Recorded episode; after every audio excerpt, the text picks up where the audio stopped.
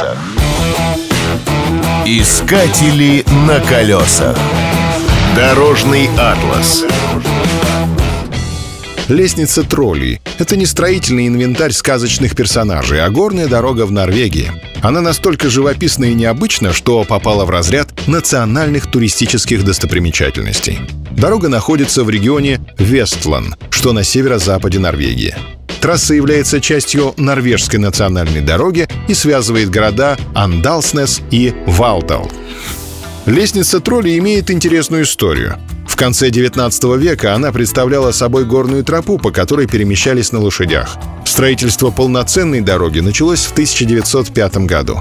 По ней уже могли ездить колесные повозки. С появлением автомобилей потребовалась серьезная модернизация трассы. Ее закончили в 1936 году. На открытие приезжал сам король Хокон VII. Сложный ландшафт преподнес дорожным строителям непростые инженерные задачи.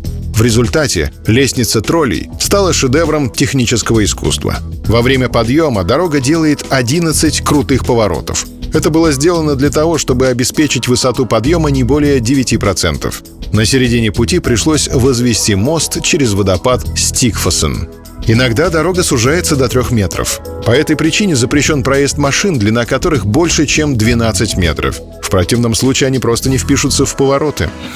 Трасса открыта для движения с середины мая по октябрь. На высшей точке имеется смотровая площадка. С нее открывается великолепный вид на лестницу троллей и водопад Стигфоссен, высота которого достигает 180 метров. Чтобы увидеть эту картину собственными глазами, сюда приезжают тысячи туристов со всего мира. На колесах. Искатели на колесах.